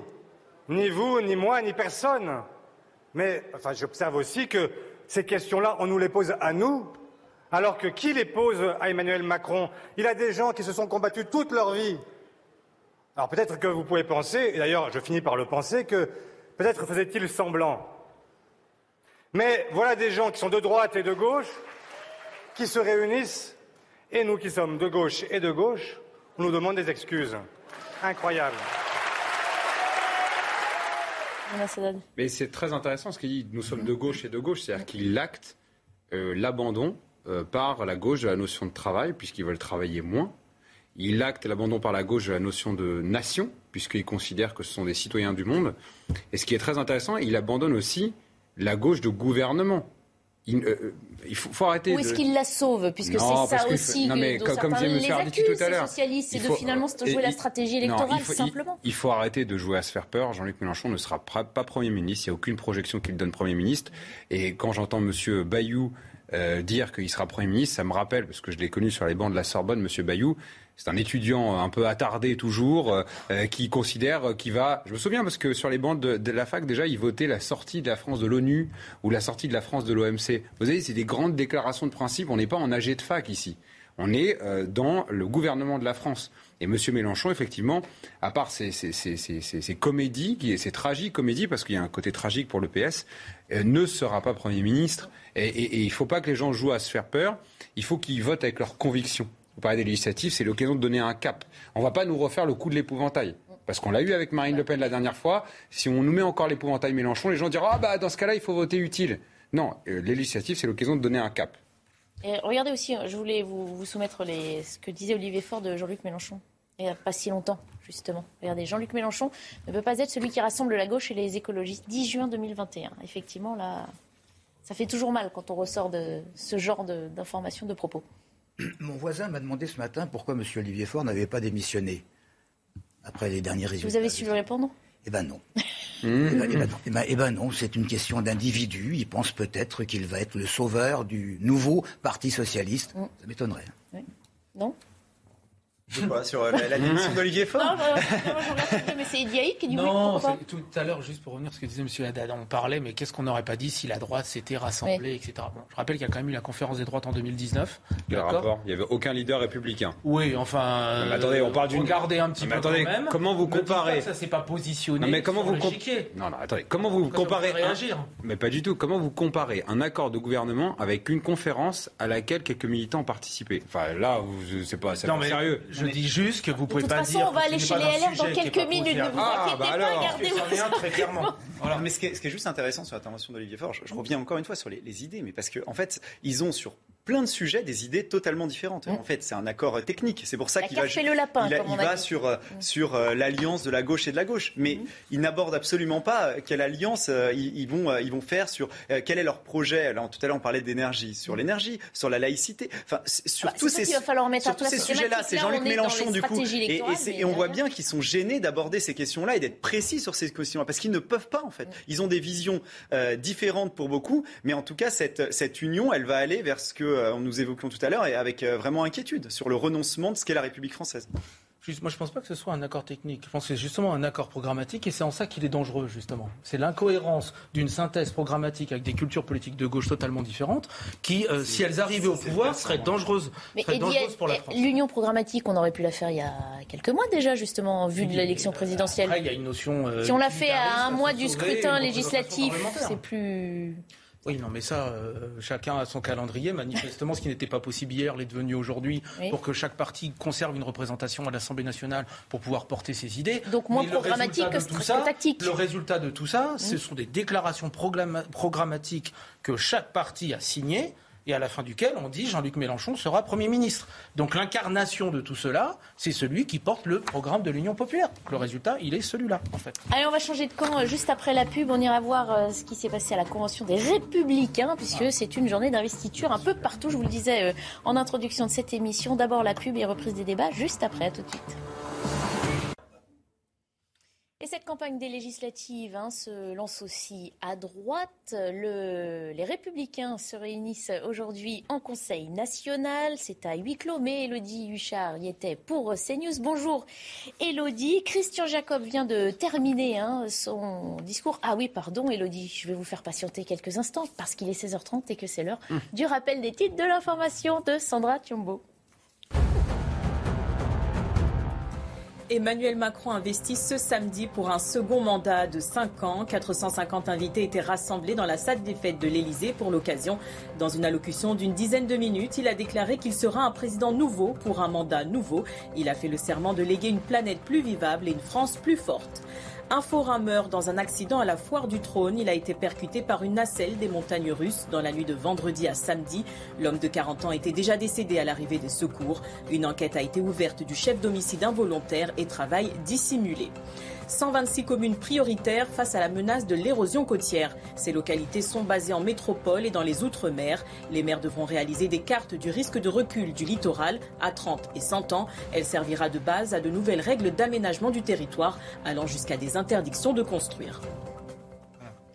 Voilà pour les titres. On prend la direction donc du QG des Républicains, du siège pardon parisien des Républicains, pour retrouver cette fois c'est la bonne Elodie Huchard. Rebonjour Elodie. Je le disais, Christian Jacob a fini son discours. Qu'a-t-il dit pour remobiliser les troupes en vue des scrutins du mois de juin après la défaite de Valérie Pécresse à la présidentielle? Oui, eh bien euh, l'objet de ce Conseil national, c'était notamment de parler euh, des législatives. Alors plusieurs enseignements à en tirer. Premièrement, l'accord entre les Républicains et leurs alliés a été conclu. Donc 543 circonscriptions auront un parti unique, c'est-à-dire un, candidat qui représentera à la fois les Républicains, l'UDI et les centristes. 94% donc des circonscriptions avec un seul candidat euh, pour les trois alliés. C'est donc effectivement une bonne nouvelle. Il a donné aussi un certain nombre d'indications sur la suite. Il a expliqué notamment qu'il y aurait une aide financière de 5 000 euros pour les candidats, certaines fédérations pouvant aller plus loin si elles ont les ressources financières pour le faire. Et puis Christian Jacob qui a aussi parlé de cette charte de clarté et d'indépendance que les candidats devront euh, signer. Une charte qui dit plusieurs choses. D'abord qu'il le répète hein, depuis euh, le deuxième tour que les républicains ne sont solubles ni dans le macronisme ni dans le lepénisme. Alors c'est une charte qu'il va falloir signer. Est-ce que derrière euh, on peut quand même rejoindre la Macronie? Christian Jacob estime que c'est quand même un engagement moral, mais finalement ça n'engage pas à grand chose. Et puis il a été aussi question des circonscriptions euh, plus compliquées. Il y a encore une trentaine de circonscriptions euh, à arbitrer. Les fédérations ne sont pas encore tout à fait prêtes. Le parti leur laisse un petit peu euh, de temps. Et puis, pendant ce Conseil national, il s'est aussi passé un certain nombre de choses du côté de la majorité, mais qui forcément a un impact sur les Républicains. Robin Reda, député LR sortant de l'Essonne et proche de Valérie Pécresse, finalement, cette fois, va concourir sous les couleurs de la majorité. Christian Jacob a été extrêmement clair. Il n'y a pas de double appartenance. À partir du moment où ce candidat devient en marche, il aura un LR investi face à lui. Et puis un mot aussi de cette circonscription qui, pour l'instant, n'ont pas de candidat en marche. C'est le cas, par exemple, face à Damien Abad, Jean-Louis Thierry, Constance Le Grip, des noms qu'on entend comme pouvant euh, potentiellement appartenir bientôt à la majorité. Pour le moment, c'est statu quo. Tant qu'ils n'ont pas franchi le Rubicon d'aller chez Emmanuel Macron, personne, évidemment, n'est investi face à eux. Merci beaucoup, Elodie Huchard. Merci également à Sarah Varny euh, qui vous accompagne. Jonas Haddad, on avait parlé pendant la campagne présidentielle d'une hémorragie certaine à voir euh, chez les Républicains euh, voilà, à l'issue de la, présidentielle. Elle n'a finalement pas eu lieu. Il y a quelques départs. Ça veut dire que le parti va finalement mieux que ce qu'on prédisait? Non, vous savez, en fait, d'abord, on a un parti qui est assez ancré dans les territoires. On a gagné les élections départementales, on a gagné les élections régionales. Les gens nous ont fait confiance. Je vous prends un exemple. En Normandie, avec Hervé Morin, on fait 45% la dernière fois. La dernière fois, avec Valérie Pécresse, on fait 4,7. qui peut croire qu'il n'y aura pas un entre-deux? Les gens n'ont pas changé en quelques mois de leur valeur. Les gens reconnaissent le travail que font des élus locaux, des élus de territoire. Et à côté de ça, on a une forme de paix de l'esprit finalement à n'être dans aucune magouille. Parce que si vous voulez, ça fait du bien quand même. Pardon, euh, euh, à l'extrême droite, est-ce que Zemmour va faire un deal avec euh, FN ou pas? La France soumise qui se construit avec le PS, LFI, les écolos. Macron, je crois qu'aujourd'hui il y a il y quoi? Il y a 7, 8 partis dans la majorité. Et regardez la tête qu'ils font quand ils signent l'accord. Regardez la tête de Ferrand, regardez la tête de Bayrou. Ils sont défaits. Et là, on a une famille politique qui est assez bien dans ses baskets, même si le score à la présidentielle, à mon avis, n'est pas représentatif et qu'il y a eu un phénomène de vote utile, avec des candidats qui auront de l'impact. Pas des candidats qui sont déconnectés, des candidats que les gens connaissent. Et regardez ce qui s'est passé en 2017. Qui sont les députés de droite qui ont été élus? Eh bien, c'était des candidats que les gens connaissaient. C'était soit leur maire, soit leur élu. Et je suis persuadé que les recettes qu'on a appliquées au niveau local, on, dit souvent que les législatives, vous savez, c'est la conséquence de la présidentielle. Mais ça, c'est y a un effet de souffle. Est-ce que quelqu'un a trouvé, autour de la table, que le dimanche soir, lorsqu'Emmanuel Macron a été élu, vous avez trouvé un effet de souffle incroyable? Est-ce que vous avez vu de la joie? Est-ce que vous avez trouvé un enthousiasme? Est-ce que vous avez trouvé qu'il y allait une vague macroniste qui allait déferler sur la France? Eh bien, moi, je ne l'ai pas trouvé. forcément pas la même saveur que de droite. c'était nouveau. Euh, ah bah, évidemment. La réélection. Mais alors, par rapport à ce que vous, vous dites, il faut quand même retrouver un certain souffle. Je voulais vous montrer les nombres de sièges de députés LR au fil des années, regardez, ça a sacrément baissé. 2007, 345 députés. 2012, 229. 2017, 112. Et voilà qu'on arrive cinq ans plus tard avec ce point d'interrogation ça veut dire que là, il faut quand même, malgré ce que vous nous dites, retrouver un souffle et ah mais ça, ça, ça, ça c'est évidemment, c'est une certitude. Et d'ailleurs, euh, tout à l'heure, on parlait de la question de la stratégie. Il faut tout changer, du bah, sol au plafond. Les méthodes, non mais pour la suite, vous me posez mhm. la question, vous me faites un historique, donc je, vous réponds pour la suite. Euh, les méthodes, les visages, les visages, euh, la façon de s'adresser aux gens, la façon de toucher les jeunes, euh, qu'est-ce qui s'est passé foncièrement, on peut se le dire maintenant pendant l'élection présidentielle? Le Parti des Républicains avait beaucoup misé sur l'électorat des seniors. D'autres disent des boomers. Emmanuel Macron est allé draguer cet électorat, notamment à l'occasion du Covid, en leur disant on va vous garantir cela, etc., en tapant sur les gens qui n'étaient pas vaccinés et en envoyant des messages très forts à euh, cette catégorie. Eh bien, on voit bien qu'à force d'avoir été uniquement euh, dans une sorte d'accord boutiquier et, de voir que à travers cet électorat, eh bien, on s'est retrouvé assez démunis. Donc il faut qu'on réinvente notre discours en partant du terrain. Et c'est ce qu'on est en train de faire en inventant, par exemple, une écologie euh, non punitive. Lorsqu'on est sur le terrain et qu'on est conseiller régional, on fait en sorte, par exemple, qu'on ait des projets qui soient menés. C'est par les projets, c'est par l'action, et non pas par des caps flous en disant euh, la planète va mal, on va la régler. Non, nous on est dans le concret, on est dans l'action, et je suis certain que ces législatives ne seront pas aussi nationales en Normandie, par exemple, vous savez, on va partir avec la manière Normandie conquérante. Voilà, comme Carole Delga le fait en Occitanie. La Renaissance, la reconquête, la conquête. Et la Normandie la conquérante. vous avez dit aussi. Je vous propose juste avant qu'on finisse aussi le tour de plateau d'entendre Gérard Larcher, euh, qui a dit pourquoi euh, les LR devaient exister euh, dans l'opposition. Nous fondre dans la majorité présidentielle. Ce serait bien sûr perdre notre identité. Ce serait abandonner ce qui nous a construits, mais soyons lucides. La fusion rime avec disparition. Si nous ne voulons pas notre disparition, si nous croyons en nos valeurs, si nous croyons que nous avons un message à apporter au pays, comme La Rochefoucauld, il n'est nulle difficulté qu'un homme ou une femme d'esprit ne puisse transformer en succès. Eh bien, nous avons ce devoir, ce devoir d'exister, ce devoir de reconquérir, ce devoir, me semble-t-il, de porter ce message particulier à notre pays. Voilà, c'est ce qu'on disait tout à l'heure, hein, compromission ou union, euh, disparition, c'est ce que certains d'entre vous ont prédit pour le Parti socialiste. Euh, sur les, LR, alors euh, bah, Moi, je trouve que ça fait un petit peu de peine, évidemment. tout à l'heure, M. Haddad disait que le Parti socialiste est mort. Eux, au moins, ils en ont conscience. Parce que quand il y a une comparaison qui peut être faite même avec 2017, hein, je rappelle que François Fillon avait fait 20%. vous parliez de... Il y avait un manque de souffle avec Emmanuel Macron, vous avez fait 4,5%. 4,5%. Avec des, des, notables élus qui ont pu essayer d'avoir une influence, mais malgré ça, 4,5. Aujourd'hui, qui vote encore pour, pour, pour les Républicains? Vous compariez avec les élections régionales. vous l'ai dit. Mais vous compariez avec les élections régionales. Mais les élections régionales, tous les présidents de région ont été réélus. Les 13 sur 13, qu'ils soient autonomistes corse, de gauche, de droite, c'est pas une victoire idéologique. Je vous rappelle et que vous, vous devriez... la victoire je vous ai pas coupé la parole. Je vous ai pas, je vous ai pas coupé la parole. Je vous ai pas coupé la parole.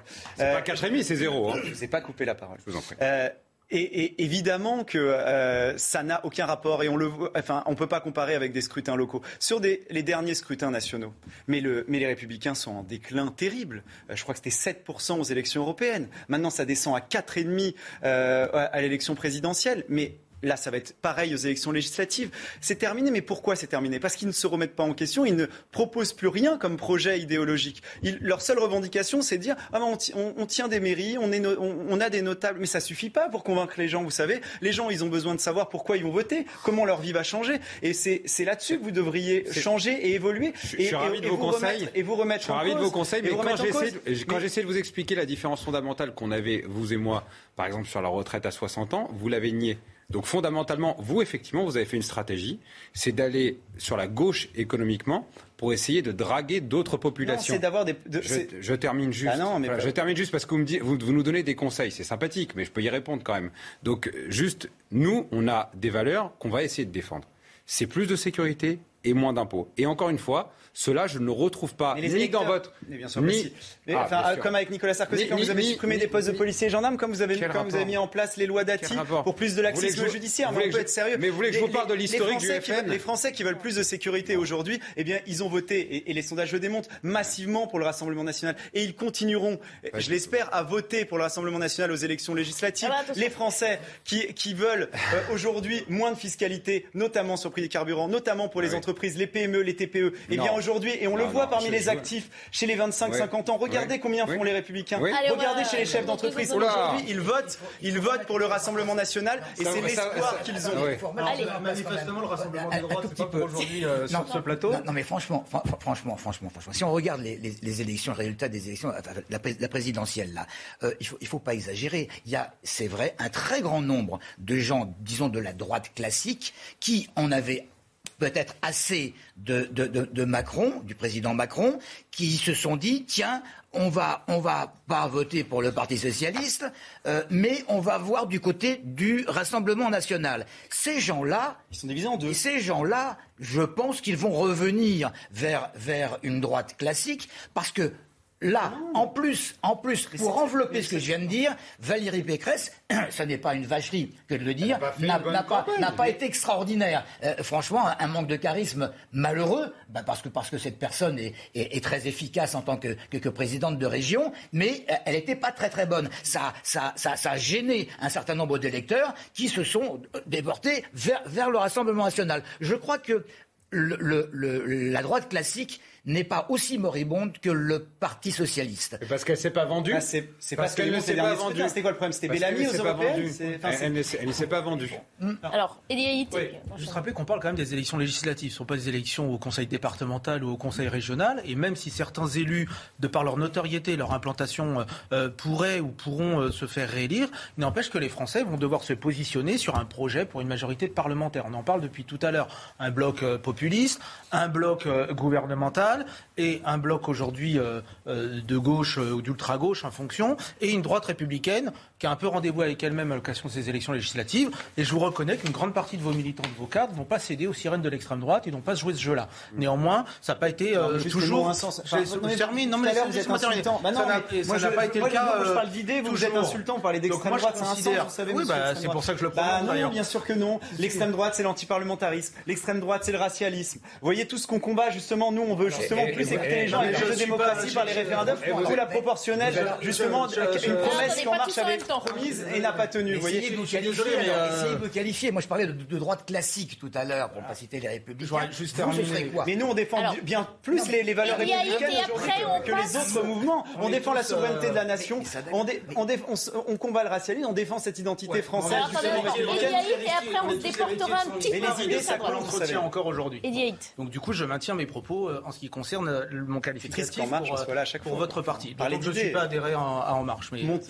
Expliquez ce que vous proposez pour les Français. Je pense clairement que les projets qui seront proposés vont faire l'objet de confrontation, de débat. Je crois vraiment que notre pays a aussi besoin d'une opposition républicaine qui alimente et qui travaille sur le plan du, du constructif. Et donc je ne doute pas que les Français qui ont renouvelé leur confiance au président de la République vont élire une majorité euh, qui correspondra aux orientations du programme. Hein il faut, il faut permettre ce débat-là. Et donc, il faut. on n'est pas là pour sauver des appareils, on est là pour avoir une offre politique claire et lisible pour que les Français puissent choisir librement et en conscience. Ce ne sont pas des enfants. Ils ont besoin de déterminer un projet parlementaire qui va appuyer la vision et l'orientation du chef de l'État. Je suis absolument d'accord. Euh, notre seule divergence, elle tient au fait que. Euh, avoir rejoint Emmanuel Macron pour certains, ça crée une alternative qui est dangereuse. Je m'explique. Si Emmanuel Macron ne réussit pas, échoue ou subit une, une, crise, importante ah. euh, pendant les cinq ans, quelle est l'autre alternative? C'est Mélenchon ou c'est Le Pen? Et peut-être que dans quelques années, le fait qu'une droite républicaine respectueuse des institutions, est, tenue. Ah, c'est pas possible, deux secondes. Alors, est terminé parce qu'en plus, dans une minute, le flash info arrive. Est, tenue, est tenue, et ben dans ce cadre-là, on sera bien content d'avoir une droite qui a pas cédé ni à ce rassemblement-là, ni à d'autres sirènes. Je sais que L'objectif, c'est de tout fondre. C'est de mettre Delanoë avec Sarkozy. C'est de mettre Guigou avec Darmanin. Mais à un moment, il faut un peu de cohérence. Je sais pas il, a, juste indiqué. Ce qui, est, intéressant pour finir, c'est qu'il a juste indiqué que la seule différence, c'est ça. Et c'était sa crainte. Et il, encore une fois, il n'a pas parlé de vraie différence idéologique, monsieur Haddad. Non, mais, mais bien sûr, mais quand je, dis ça, je, veux dire que c'est les Républicains ensemble. On voit qu'aujourd'hui, il y a un problème pour se démarquer idéologiquement. De... Ça vous met dans un état quand on parle de la droite. Je sais que vous voulez encore pouvoir potentiellement faire en sorte que la droite n'existe plus. Mais je vous assure que ce soit les gens qui m'écoutent. Euh, c'est incroyable cette arrogance, hein, parce que si demain, vous savez, euh, vous, vous, le disiez très bien tout à l'heure, la politique c'est une question de charisme et d'incarnation. Marine Le Pen, elle n'est pas éternelle. Et vous verrez qu'il suffit qu'à un moment, vous soyez plus en incarnation ou que, comme Mélenchon, incarné Alors, gauche, pas d'attaque de personne, hein, on reste pour soi. Ça, ça sera différent. Allez, on s'arrête une minute pour apaiser les esprits une nouvelle fois. Le rappel des titres de Sandra Tchombo et après, on finira la discussion. Législative 2022, la campagne est lancée. Les principaux partis se placent en ordre de bataille ce samedi. Demain, pour Marine Le Pen et le Rassemblement national, l'enjeu est de maintenir la mobilisation des électeurs. Les élections des 577 députés sont prévues les 12 et 19 juin prochains. Justement, la première convention de la nouvelle Union populaire écologique et sociale se tient à Aubervilliers. Manuel Bompard, Olivier Faure, Julien Bayou et Fabien Roussel évoquent un moment historique. Ils souhaitent oublier les rancœurs du passé et se regrouper pour gagner la lettre V logo de cette alliance a également été dévoilé, un V comme victoire. Les nationalistes sur la voie d'une victoire historique en Irlande du Nord, les résultats partiels des bulletins de vote pour l'Assemblée locale donnent une légère avance au Parti nationaliste, un tournant à même de refaçonner le Royaume-Uni. Le parti conservateur du Premier ministre Boris Johnson essuie un sévère revers. Allez, on entame la toute dernière partie de l'émission. Le parti Reconquête présentera lui 550 candidats hein, lors des législatives. Le parti assure avoir reçu 1426 candidatures et parmi les 550 retenus, 176 sont issus des Républicains, 159 du Rassemblement national et 215 de la société civile. On va retrouver euh, Gauthier Lebret euh, au siège du parti euh, dans Paris. Gauthier, Éric Zemmour est arrivé. Il rencontre justement aujourd'hui ces candidats qu'il va falloir préparer au scrutin de la mi-juin. Oui, alors Barbara, je ne suis pas au siège du parti, mais Salvagram, c'est là euh, eh bien, que les candidats euh, Reconquête, vous l'avez dit, 550 candidats, suivent une journée euh, de formation. Et donc cette journée va se terminer eh bien, par la prise de parole d'Éric Zemmour, le parti Reconquête, qui promet notamment la parité eh bien, dans ses candidats, mais aussi, vous l'avez dit, quasiment autant de candidats qui viennent des Républicains que du Rassemblement national. Mais la question ici que tout le monde se pose, c'est Éric Zemmour va-t-il être candidat? Probabilité 60%, dit son équipe. Mais je vous le dis tout de suite, il n'y aura pas d'annonce aujourd'hui ici euh, Salvagram. Si les candidats, eh bien, Éric Zemmour devrait se déclarer dans la presse quotidienne régionale. C'est ce qu'explique euh, son euh, équipe. Et puis évidemment, vous le savez, il n'y aura pas d'alliance hein, avec le RN. L'alliance est, définitivement enterrée. C'est tout un symbole avec ce qui se passe aujourd'hui ici à quelques kilomètres d'ici à Aubervilliers autour de Jean-Luc Mélenchon. Merci beaucoup Gauthier Lebret. Merci également à Antoine Durand euh, qui vous accompagne. C'est le nouveau défi euh, là aussi hein, pour un parti qui dans les législatives. Ça vous fait sourire Alexandre Nicolique, mais pourquoi? Non, mais parce que tout à l'heure j'évoquais Jean-Luc Mélenchon qui qui mène pas bataille mhm. directement. Ça montre que lui-même n'y croit pas. Et eh ben là c'est un petit peu pareil. Éric Zemmour n'y va pas. Pour l'instant, c'est pas dit qu'il n'y allait pas. Je crois que c'est ce que c'est ce les, les, principaux cadres de, reconquête d'ailleurs ne, partent pas à la reconquête comme ils le, disent. Un mais tout simplement, de, bah, ils, ont, conscience qu'aujourd'hui malheureusement quand on fait heureusement pour eux, quand on fait 7% à une élection, on l'a vu dans, le passé, euh, quand en plus il n'y a pas de, hum, vraiment de, euh, d'emprise locale, euh, pas de, de ah. grande mairie. Euh, en plus, je dis que c'est un argument, c'est un argument supplémentaire.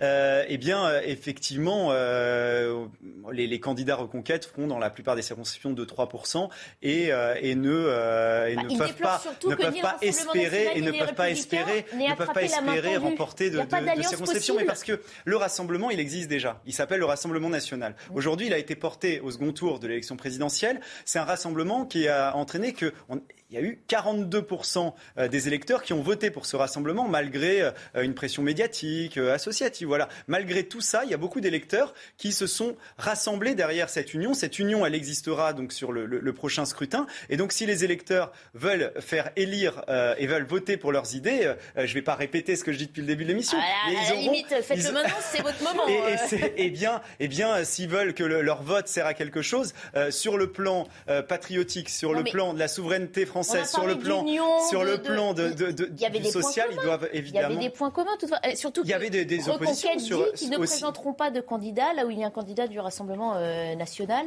Vous n'en ferez pas autant. Non, mais ils n'ont pas du tout dit ça. Ils présentent 550 candidats, ils ont dit. Oui, chez Marine Il était question chez Marine Le Pen. D'accord, juste chez Marine Le Pen, chez Eric Ciotti aussi, je crois. mais tout ça, mais c'est juste de la communication. Mais non, c'est euh, question de personne honnêtement, c'est juste que Marine Le Pen a été très marie, on peut le dire, des déclarations d'Éric Zemmour, qu'ils sont fait une primaire sauvage à l'extrême droite, qu'Éric Zemmour est quelqu'un qui, est, qui est un, est, un, est un, est un idéologue, des Français qui sont d'extrême droite. Est un idéologue talentueux, mais qui derrière n'est pas en capacité de mener un combat politique. C'est pas la même chose. Et d'ailleurs, je pense qu'il va, comme vous le dites, il va peut-être le reconnaître en n'étant pas lui-même candidat. Et ce qui montre bien que tout à l'heure, c'était notre débat, c'est aujourd'hui, oui, effectivement, la présidentielle, c'est la mère des batailles, mais c'est surtout des personnalités. C'est Jean-Luc Mélenchon, c'est Éric Zemmour. Et puis après, lorsqu'on revient dans l'atmosphère politique. C'est deux candidats qui n'étaient pas au second tour, je vous rappelle. Comme législative, mais je ne vais pas citer Marine Le Pen, je ne sais pas pourquoi, mais elle était plus. Mais si, j'ai dit, j'ai dit que c'était à cause des conflits de personnes entre elle et ah. Éric Zemmour que l'alliance avec le Rassemblement national ne s'était pas faite. Moi, j'ai aucun problème là-dessus. Simplement, je dis que le soufflet est en train de retomber concernant Éric Zemmour. D'ailleurs, plein de gens s'interrogent sur son avenir, mhm. euh, politique, médiatique, professionnel, etc. Et je trouve dommage qu'un certain nombre, notamment de jeunes, parce que j'ai vu pas mal de jeunes s'engager, etc., s'engagent dans cette voie de garage. Euh, donc voilà, je pense que il faut retrouver un peu de sérieux politique. Est-ce que ça voulait, on parle de ces candidats euh, issus pour une partie de la société civile. Ça rappelle aussi un peu ce qu'avait dû faire Emmanuel Macron euh, il y a cinq ans, justement, aller chercher des candidats euh, dans un parti. tout jeune et des gens pas, pas formés. C'est vrai, c'est vrai, c'est vrai, c'est un peu le même scénario. Maintenant, la politique, c'est une course de fond. Là, vous avez balayé 7%. Je suis désolé, mais c'était pas donné à tout le monde de faire 7%, si on regarde les scores. Non, mais bien sûr, mais je balaye et, Et, ce qui peut se passer, là, ce qui peut se passer, il y a 500, 500 personnes de, reconquête qui vont essayer de se lancer. Euh, euh, euh, je, je, pense que Zemmour, il a une stratégie qui me paraît tout à fait traditionnelle. C'est qu'à un moment donné, il va se dire, peut-être qu'il y en a qui seront limites et qui vont peut-être être aidés sur place par des gens. Il fait, il fait 7% avec des gens qui, qui ont cru jusqu'au bout, qui pensaient à un vote caché. Aujourd'hui, on a bien vu que ça n'existait pas et qu'aujourd'hui, ils ne sont pas en capacité, dans toutes les circonscriptions où ils vont se présenter, d'accéder euh, au second tour. Donc, euh, ces gens-là et les électeurs n'ont plus euh, cet espoir-là. Mais d'ailleurs, je, le répète, mais, mais pourquoi apparemment lui n'irait pas? Pourquoi Gilbert Collard n'y va pas? Pourquoi Marion Maréchal n'y va pas? C'est parce qu'eux-mêmes n'y croient pas sérieusement. Et donc, il faut que les, les, électeurs votent pour les candidats qui peuvent l'emporter. Déjà accéder au second tour dans une majorité de circonscriptions, mais ensuite faire élire des députés pour que leurs idées soient ensuite représentées à l'Assemblée nationale plus loin. Une fois de plus, c'est une course de fond. Euh, et, le fait d'être présent déjà à une élection, eh ça prédispose à, être présent également, et peut-être un petit peu mieux loti, à d'autres élections. Ouais, moi, je balaye pas les 7% d'Éric bah Zemmour, il m'inquiète même. Effectivement. Parce que j'ai beaucoup de mal à comprendre que 7% de l'électorat en France soit capable de se positionner sur un candidat au regard des propos qu'il a tenus, des condamnations dont il a fait l'objet. Idéologue certainement, talentueux, j'en suis pas très sûr, moi, au regard des, des, des âneries historiques qu'il peut raconter. Mais pour moi, Mélenchon est du même acabit. Hein. Oui, mais là, c'était pas le sujet. J'ai dit ce que j'avais ah oui, non, non, bien sûr, sur Mélenchon. Mais c'est tout aussi Non, mais d'accord, mais euh, entre ah, nous. tout aussi oui, d'accord, mais là, on parle de reconquête. Bien qu'on revienne tout à l'heure sur la France Non, non, mais c'est pas le sujet. Ah, on va plus avoir. Donc moi, je suis un peu inquiet euh, de cela. Je ne sais pas si vous avez intérêt à appeler leur électorat à voter pour vous, sauf à dire que ce qu'ils portent, en fait, peut, peut se rassembler avec ce que vous portez, si ce n'est à cautionner totalement euh, non, ce que vous refusez qu'on dit depuis tout à l'heure. Non, des euh, patriotes sincères peuvent voter. Mais enfin, les propos d'Éric Zemmour, comme d'autres, hein, qui peuvent être issus des, des, militants ou des élus de vos rangs, sont purement scandaleux pour des démocrates de et des républicains. Oui. non, mais si, si quelqu'un tient des propos limites chez nous, il est exclu immédiatement. Ce qui n'a pas toujours été mis en application dans d'autres mouvements. encore quelques Non, mais ce qui n'a pas été mis. Et, et notamment, et là on parlait tout à l'heure à gauche, c'est pas mis en, c'est, pas mis en application. cet électorat, on est intransigeant sur le racisme, qui fait le choix euh, d'exclure, d'afficher un principe de discrimination à l'égard de populations euh, qui sont capables de dire qu'il faut changer de prénom. Pour moi, il y a un vrai problème de pacte républicain non non respecté euh, par euh, par Reconquête et ce parti-là. Puis bon, là, faut pas être dupe. Le fait qu'ils aient pas pu faire l'alliance avec vous, ils sont là pour sauver les meubles, présenter des candidats pour toucher le financement public, hum. et je leur prédis le même avenir que le MNR avec hein. Bruno Maigret. C'est pas pour rien qu'ils ont été les seuls à rassembler autant de là dans un pauvre rassemblement qui, pour moi, euh, est vraiment euh, un danger euh, si on ne le combat pas véritablement sur le fond. Il nous reste moins d'une minute. Alexandre Nicolic dit on ne parle pas du Rassemblement national, mais donc il n'y a pas de lancement d'investiture de candidature si, on officielle. on sera présent, on sera présent, on sera présent partout. les électeurs pourront voter pour leurs idées et donc pour le Rassemblement national sur, toutes les, sur toutes les circonscriptions. il y a beaucoup de, beaucoup de, beaucoup. Vous allez parachuter énormément. Beaucoup de candidats, beaucoup de candidats se sont déjà, se sont déjà annoncés. Non, non, non, pas du tout. Justement, euh, vous savez, les, derniers scrutins ont, permis de faire élire des gens qui sont implantés sur leur territoire, qui connaissent leur territoire et qui représenteront leurs électeurs. et surtout les, idées, ces idées en région Normandie. En région Normandie, votre ancien leader avait changé trois fois de circonscription et il avait loué un garage pour pouvoir voter. Arrêtez, vous savez très bien que vous faites beaucoup de Vous parlez de qui De, quelqu'un qui a reconquête, je crois, c'est ça? Oui, votre ancien leader en ah, Normandie. donc il, est, représente pas le Rassemblement National. votre seul, argument contre le Rassemblement National, c'est de citer quelqu'un qui a reconquête. Allez, la campagne va durer encore un petit peu, donc on vous invitera pour en discuter. Merci en tout cas d'avoir été les invités de ce week-end, de ce samedi. À suivre Punchline présenté par Anthony Favali. Je vous retrouve pour ma part demain. Bonne fin de journée à tous. Just.